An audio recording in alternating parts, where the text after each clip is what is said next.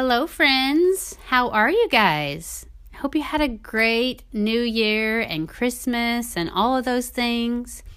Have I told you recently how grateful I am for those of you who keep showing up here? I might have, but I'm going to tell you again. I'm so grateful for you. I'm so thankful that there are so many people around me who want to improve their marriages. You know, I look around me and I see a lot of people who are not very happy, a lot of people who are really struggling. I can even look back on myself and my husband several years ago and think about how difficult it felt. And I can see the contrast in my life now. You know, that really stunk. That was hard.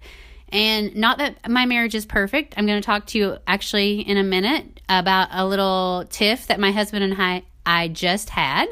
So it's not ever going to be flawless and perfect, and that's actually not what I want for you. I think relationships are supposed to have highs and lows, and they're supposed to um, keep us drawing toward one another and keep us growing, and I think that's a good thing. But I also can see the difference in my life when I've had that feeling of just frustration and resentment and that undertone of unhappiness, and I can feel the contrast with now, where even when we have a hard time, I know that we're solid. Even when things get a little shaky, like there's a peace in knowing that we're working on this and that we truly love each other and that we have each other's back. And that's what I want for you and so many people around me, to be able to get to that point in their marriage. Not that it's easy, but just that there's that feeling of security and peace overall. So that being said, I want to tell you guys a little bit about our break that we just had. I'm going to get real with you for just a minute. Um, so the Christmas break started. It was the end of the week, and my kids had a half day. And the very day I picked my kids up from school before the, the last day of the break, um, one of my kids, he started feeling bad that evening. The next day, he had a fever of one hundred two point something, I don't even remember. But sure enough, he just kept getting worse and feeling more and more sick, and he ended up having the flu. I was super careful. We've had the flu before, um, probably about four or five years ago. We all got it at the same time, so I was super careful. That was a horrible experience. It was over spring break, by the way, last time we had it. So I was sanitizing and isolating him, trying to keep everything clean. Sure enough, the next evening, despite my best efforts, my husband started feeling bad. So we made a quick decision. Uh, I think that was on a Sunday, and we were like, you know what? Let's, while we're feeling decent, let's get all the loose ends tied up, wrap the presents that we still have left, just try to get everything ready for Christmas in case we all get sick again. So the day after my husband got sick, I went down, I started getting it, then our youngest started getting it. If you're following me on social media, on Instagram or Facebook, you probably already know this, but four out of the six of us got the flu the week of Christmas. I had a fever for almost a solid week straight. I'll save you um, most of the sad details here, but something came up in my relationship that I wanted to share with you. My husband, you know, he started feeling a little bit better before the rest of us. He actually has to get the flu shot every year because he works in healthcare, and I do not, and I did not get the flu shot. So anyway, he was feeling better a little more quickly, and he just didn't understand why we were still feeling bad, why myself, I in particular, was feeling so bad for so long. And how do I know that he was feeling this way? Because he told me so. Um, and we got into a little bit of a frustration, like a little tiff about it. And we were actually not, it wasn't even about that. We got into a little bit of a spiff about something else that I was frustrated about. And anyway, he said some words to me about how I should be feeling better and not dragging this out, and that it was a little extreme and I was taking it too far, blah, blah, blah. And I got super f- defensive. I was mad at him, you guys. I started thinking he's selfish, he's being mean and rude, and, you know, all the things. My brain just started going off with all those kinds of thoughts. Listen, I'm not telling you this to air any dirty laundry. Sometimes I have family members who listen to my podcast. I'm definitely not trying to talk bad about my husband, and I'll get to that a little in a little bit. But I just want you to know all of you listening, that we're all human, right? We all have these struggles. It goes back to what I said in the beginning.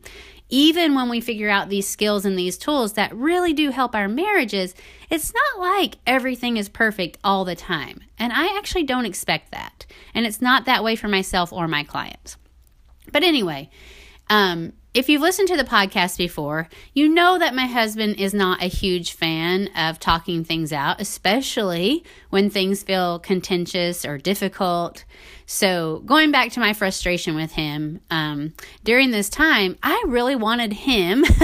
My brain was saying, I want him to come up with this eloquent apology to me, right? Like he should approach me, and I wanted him to come and say, I'm sorry, I was wrong. I wanted him to tell me that he knows that we're all different and we should give each other the space we need to recover and feel better when we're sick. You know, all the things that I consider to be important. Well, guess what? He did not do that. I wanted him to, but he didn't. And I'll be honest and tell you that my thoughts got the best of me, and I started feeling more and more frustrated at him. And then, out of frustration, I started avoiding him, right? And I was thinking all the negative thoughts. Now, by this time, um, I don't know, like a day had, or two had gone by, and I wasn't feeling one hundred percent back to normal, but I'm no longer sick and no longer contagious, so I'm trying to go about my business and carry out my responsibilities. And I had to take some things to somebody else who had been in the hospital. So when I left, I was kind of in a hurry, and our kitchen was just a huge mess from some of the things that I had been doing. So I'm still angry at him by this point too. And I muttered as I was on my way out the door, I'll just take care of this stuff when I get back. I know I'm leaving a mess, but you know, I'll deal with it later. And I, I kind of just left quickly. Well, when I returned home, the kitchen was completely clean. All the stuff I had left out, it was all put away, dishes were washed, everything was in order. And my husband had done that. He had cleaned up everything for me, and he was quietly going about the rest of his business. He still didn't talk to me. He still didn't say anything to me, but he did that for me. Now, some of you are thinking, well, that's so kind and that's so noble of him to help in that way, especially when I was still kind of mad at him and being a bit of a jerk. And I think you're right. It was nice. And I gave him like a quick thank you. But in that moment, I was still really frustrated at him. I was grateful that he cleaned that kitchen, but that's not what I really wanted. He knew that I wanted to talk to him about the situation that he and I had had.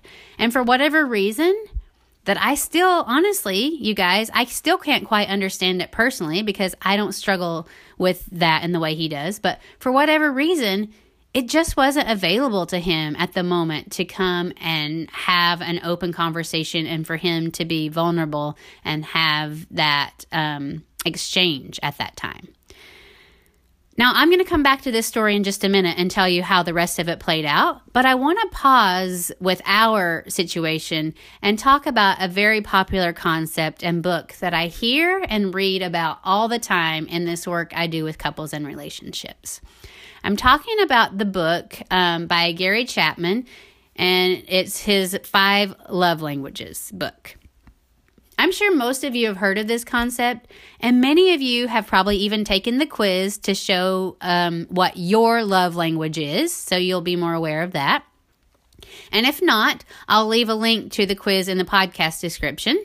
And if you'd like to learn more about your particular love language after listening to me today, um, you can just go click on that link, and it'll take you to a site where you can gain lots of awareness about how you like to be spoken to when it comes to love. And by spoken to, I mean how you like to be treated or how you like to be shown love. Now, I have some thoughts on this subject that are probably going to be a little bit different than you may have heard before. While I think awareness of love languages is awesome, you who listen to me often know that I'm all about being aware. And I feel like that's basically the first step, right, in making change. And that's what this book's he- book helps you to do, gain awareness. Um, it helps us to be more aware of ourselves and our partner.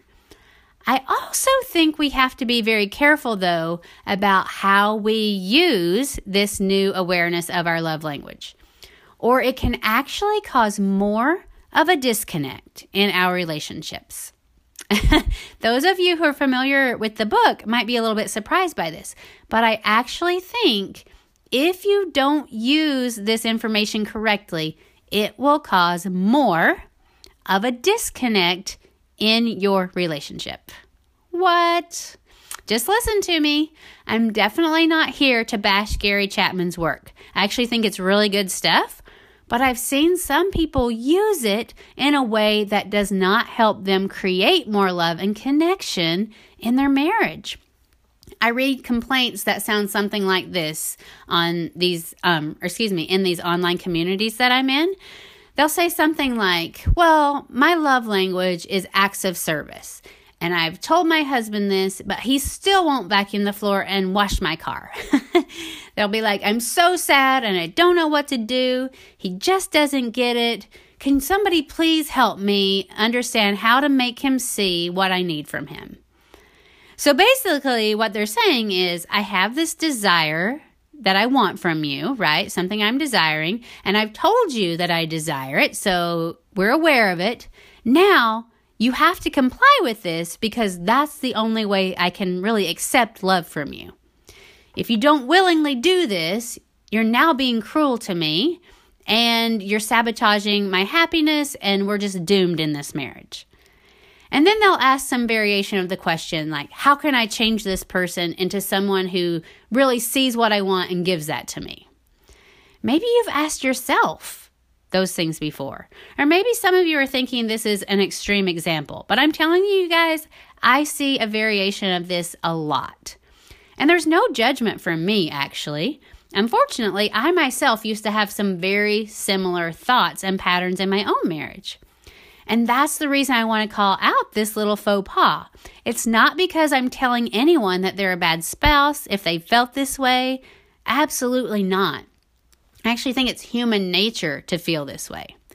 The thing is, though, it just doesn't serve us. It doesn't help us. It does not improve our marriage or our connection to approach our love languages this way. It does not lead to greater feelings of love and connection. In fact, it does the opposite for many of us. It sabotages intimacy. I remember saying to my husband many, many years ago, um, in the early stages of our marriage, if you really love me, I just think you would do whatever, fill in the blank, X, Y, and Z.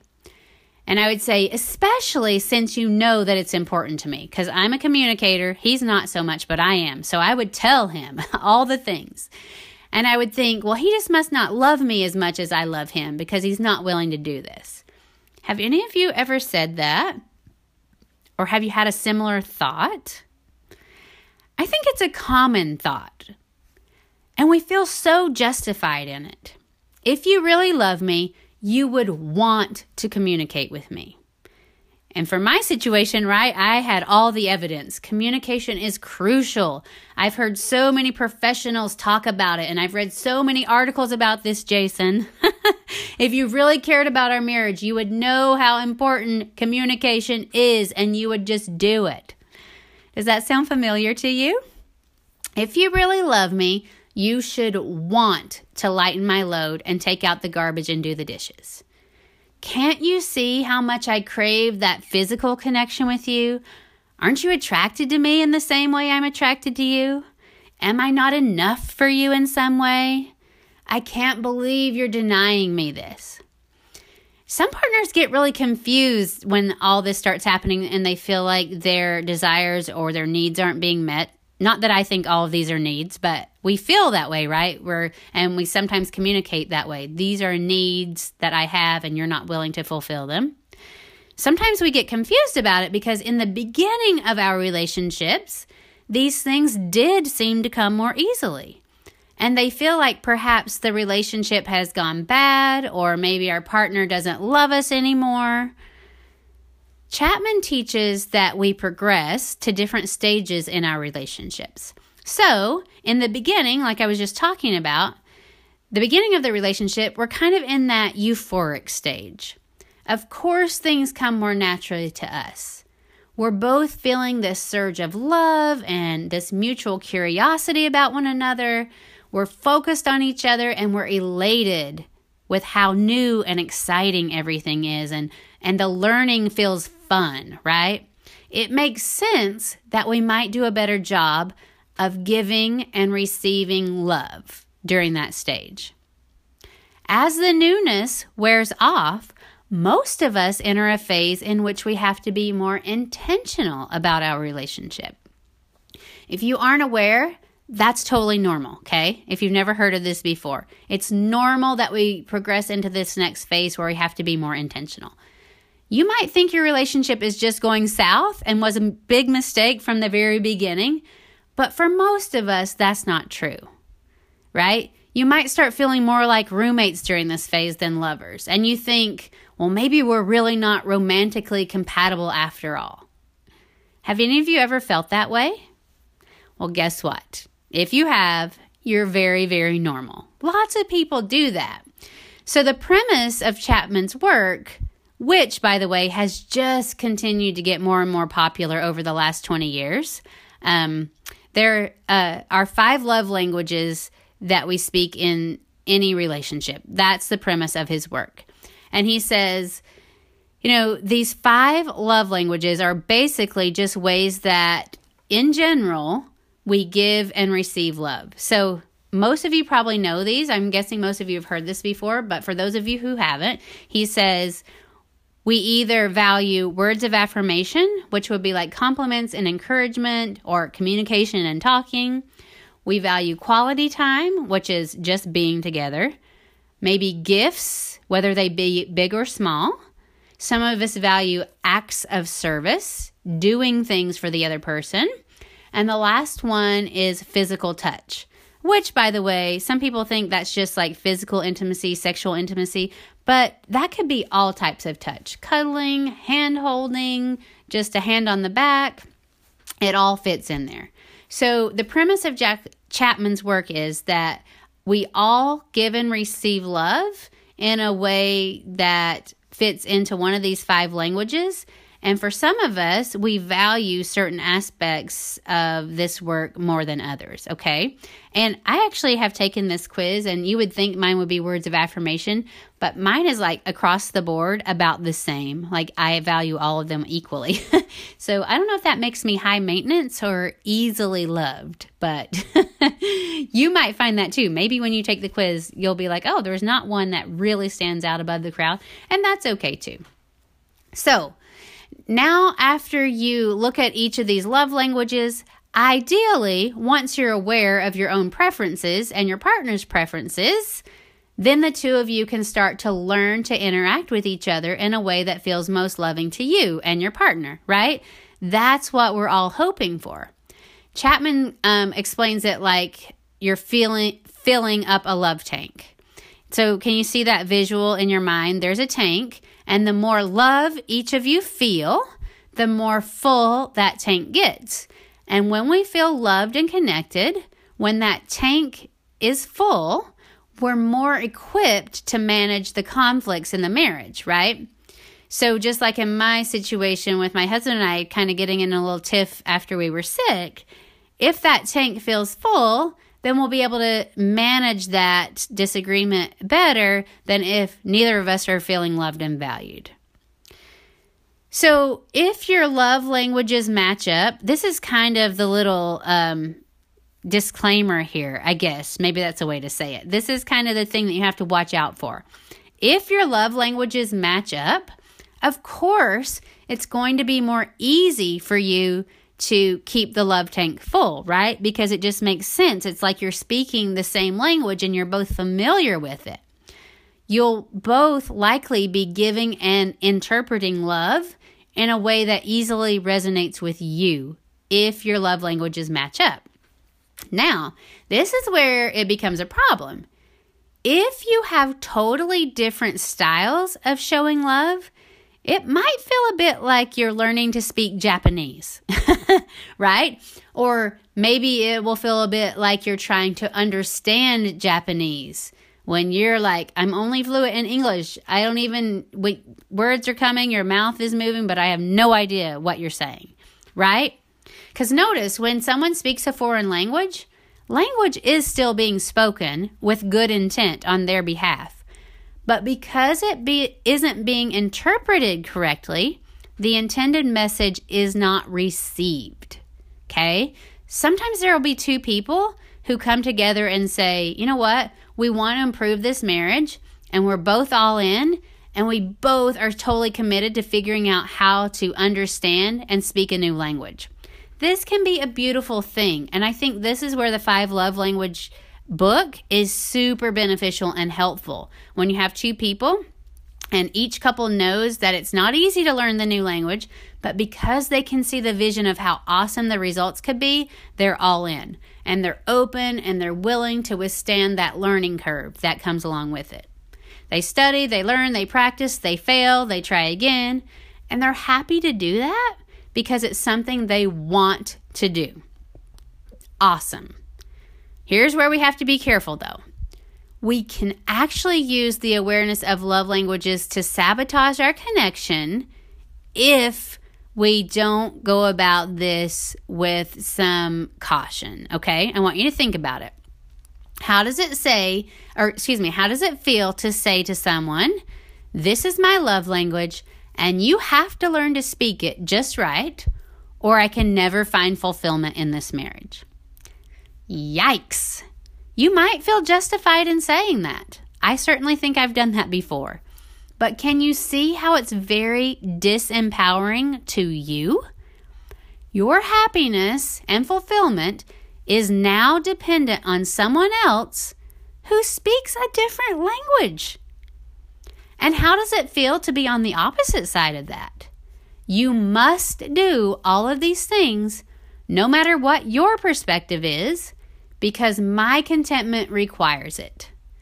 Yeah, yeah, you might be trying hard to show love in all these other ways, but I'll only accept it from you if you show it in the way that I dictate. Can you see how if we don't use our newfound language knowledge wisely, it could actually lead to that more disconnected feeling, a more disconnected relationship? I see this a lot. Now, don't get me wrong. If you know your love language and you communicate it seriously and um, you're being very respectful and your partner says, thank you so much for telling me that. Now that I know, I'm so happy to start communicating in that way with you. That's amazing. I am all for that. You'll likely both feel very happy and grateful, and it'll increase your connection. You're both learning a language that brings you closer. Awesome. That's not what I'm talking about today, though. I'm talking about those of you who are much like I myself used to be. I was so frustrated that my husband wouldn't fill the voids that I perceived to be super important. Okay? So I'm like, you know what I'm asking for, but he still was not either capable or able or couldn't figure out how to fulfill that for me. And you know what, guys? I didn't really realize it at the time, but I don't think it was because he didn't want to. And you might find that to be the same case with your husband. I think most people want to be able to um, communicate in their partner's language, but a lot of times it's just not available to them at the time.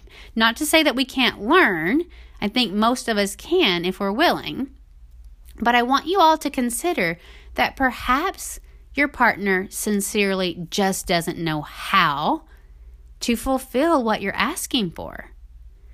There were things that came so easily to me, things that I valued and felt so strongly about, that did not come easily to my husband, and we still are that way. I used to think that he was just withholding love, but in retrospect, I actually think some of the things that I value and come naturally to me are just so foreign that he doesn't even really know where to start with them. He communicates love easily in the way that makes sense to him, right? And that sounds normal. Like when we talk about it this way, we're like, oh yeah, that makes sense. What about the other side of it?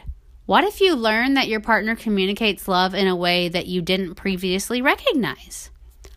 Are you willing to see the effort and appreciate what they are doing as an expression of love and allow that to fill your tank? This one was super hard for me. It might be hard for you too. Think about it. How does your partner show love?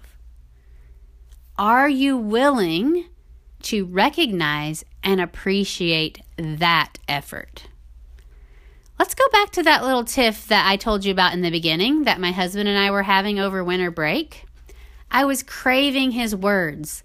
I was craving his verbalization that he understood how I was feeling. He gave me an act of service. It really wasn't what I felt like I wanted, right? Although it wasn't being spoken in my primary language, he was speaking love to me. And I'm not going to say it was easy for me. And I'm not even going to say that I completely let go of the desire for communication, because I didn't. However, that being said, once I took some deep breaths and I thought about it, I could see this man, my husband, was speaking love to me. Isn't that part of learning a new language? Not only verbalizing effectively and speaking in the other person's preferred language, but also interpreting correctly. So many of us overlook this one, myself included. I remember when I was trying to describe the gap between my love language and my husband's. This is before I got into coaching. This is when we were still struggling. But I remember I would use this analogy when I was describing it. I said, it's almost like I'm in the heat, like in the desert somewhere, and I'm feeling extreme thirst. And instead of being offered the much desired drink of water, my husband comes along and offers me his hand so I won't trip and fall. Now, it's a lovely gesture, and he's feeling like it's a great offering, right? And I'm over here like, let go of my hand. Like, in fact, I'm a little bit annoyed. Like, let go of my hand. I don't, I need you to give me my hand back so I can hold the water bottle that I'm actually really craving right now. Have you ever done that? Like, even got a little bit annoyed with your partner because you're like, that's not even what I want. I see you trying to do that, but I'm still frustrated at you. He's offering what comes naturally to him. My husband's a physical touch guy, but I'm over here so confused by my own, you know, interpretation of what's going on because I've got this craving for this water, and I don't even consider what he's doing in the moment at lo- as love, right? I'm not considering that loving at all. In fact, like I said, I might be a little bit annoyed. And when I get annoyed, I totally miss it. And I just get more frustrated. And I'm starting to feel like he doesn't give two craps about what I want. He only cares about what he wants. Now, some of you are saying, well, if you tell him you want the water, couldn't he give that to you and come back and hold your hand? That sounds like a win-win. I agree with you. That would probably be a win-win.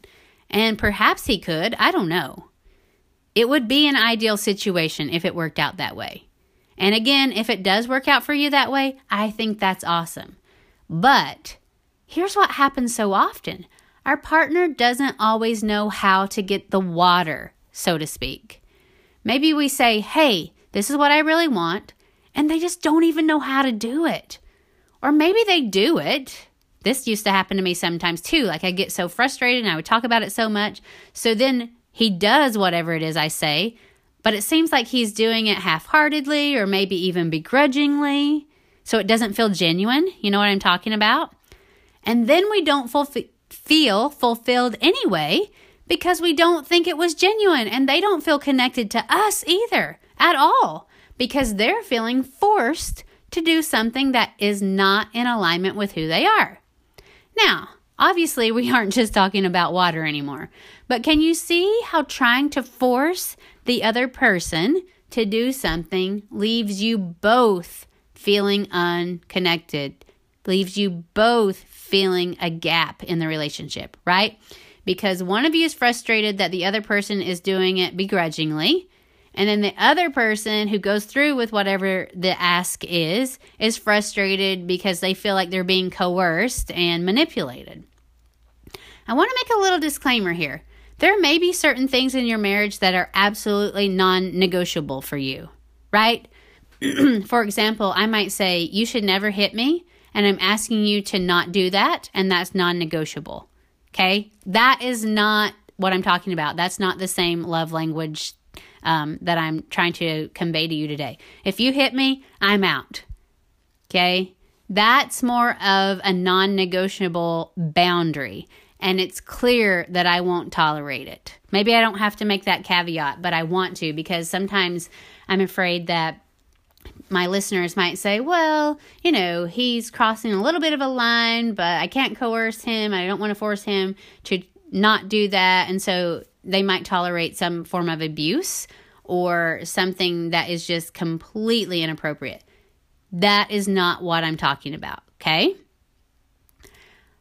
I just want you to know that once you're clear on what you um, classify as needs and what you classify as love languages, once you get clear on that and you have some awareness on that, you're not stuck, even if your partner won't fulfill that for you, okay?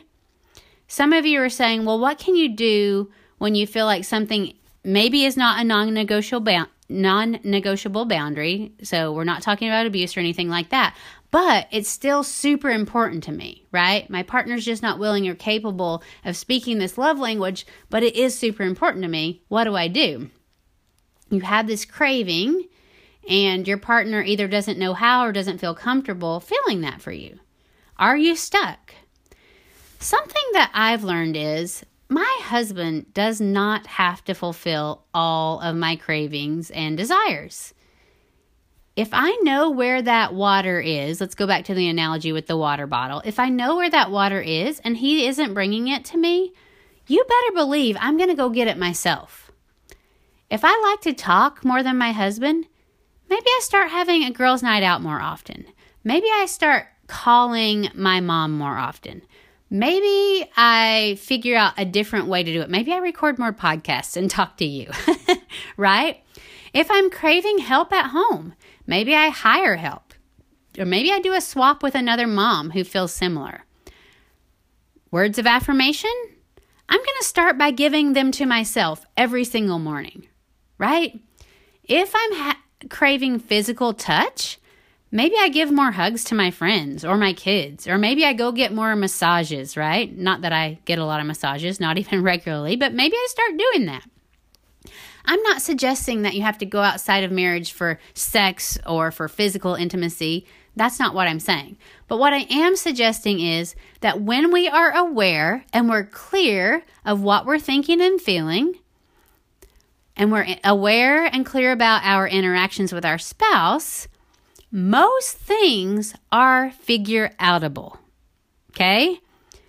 But you might say, well, that isn't really um, feeding the relationship. That's not really filling the love tank of the marriage if I have to go outside and get my fulfillment somewhere else. Maybe you're thinking, I want my spouse to be the one who does these things. I hear you. What I want you to see is, though, when you learn how to fill your own love tank, you are much more likely to be in a place where you can approach the relationship from a less needy, less coercive space. You're much more likely to be able to see how your partner is showing love to you, even if it's not in the language you prefer. You're much more likely to be able to prioritize the things that matter more to you, and you're able to come up with solutions that will work for both of you. Because here's the truth. If you don't figure out your own stuff first, your partner can't really make you feel happy anyway. And if you expect your partner to be the one to make you happy by changing who they are, the likelihood of them feeling connected to you in return is very, very low, okay? So I want to go back just one more time and say there are some things that might be non-negotiable. They might be deal breakers in your marriage. And if your partner isn't living up to their part on one of those, you're going to have to make a decision. Do you want to stay in the marriage or not? But if you're like, no, I'm committed, I'm all in, I just wish they would do this differently, that's where this comes into play. You have to fill your love tank first and then start to approach your partner and find solutions from that place, okay? Just to reiterate, if you make a request and your partner says, oh, I see, that makes sense now. Of course I'm happy to do that. Perfect. You're both in agreement and it usually works out great and I'm so happy for you. But sometimes one partner feels coerced in a situation and that never fosters connection. And sometimes we'll We feel totally dependent on our partner for our own happiness, and that also sucks, and it feels terrible, right? And then the intimacy is sabotaged, right? Because you don't take responsibility for yourself, and you're both not able to show up authentically as yourself. That's where we start to feel powerless and out of control, right? When someone else holds the key to our contentment, we lose our power and our control. Each marriage will likely have a combination of circumstances that probably fall someplace between the spectrum of our partner very easily speaking the language and our partner, you know, being completely resistant to speaking our love language. Just be aware that's totally normal. Perhaps start with requests from your partner that seem easier, that seem more doable. There's so many way you can, so many different ways you can approach this. I want you to think about how can we fill our love la- or our love tank in a way that works for us, a way that works for both of you. Get creative, open your mind, think outside the box. At the very least, don't use your love languages against each other. Use them as an opportunity to learn even more about yourself and how to improve your relationship in more meaningful ways.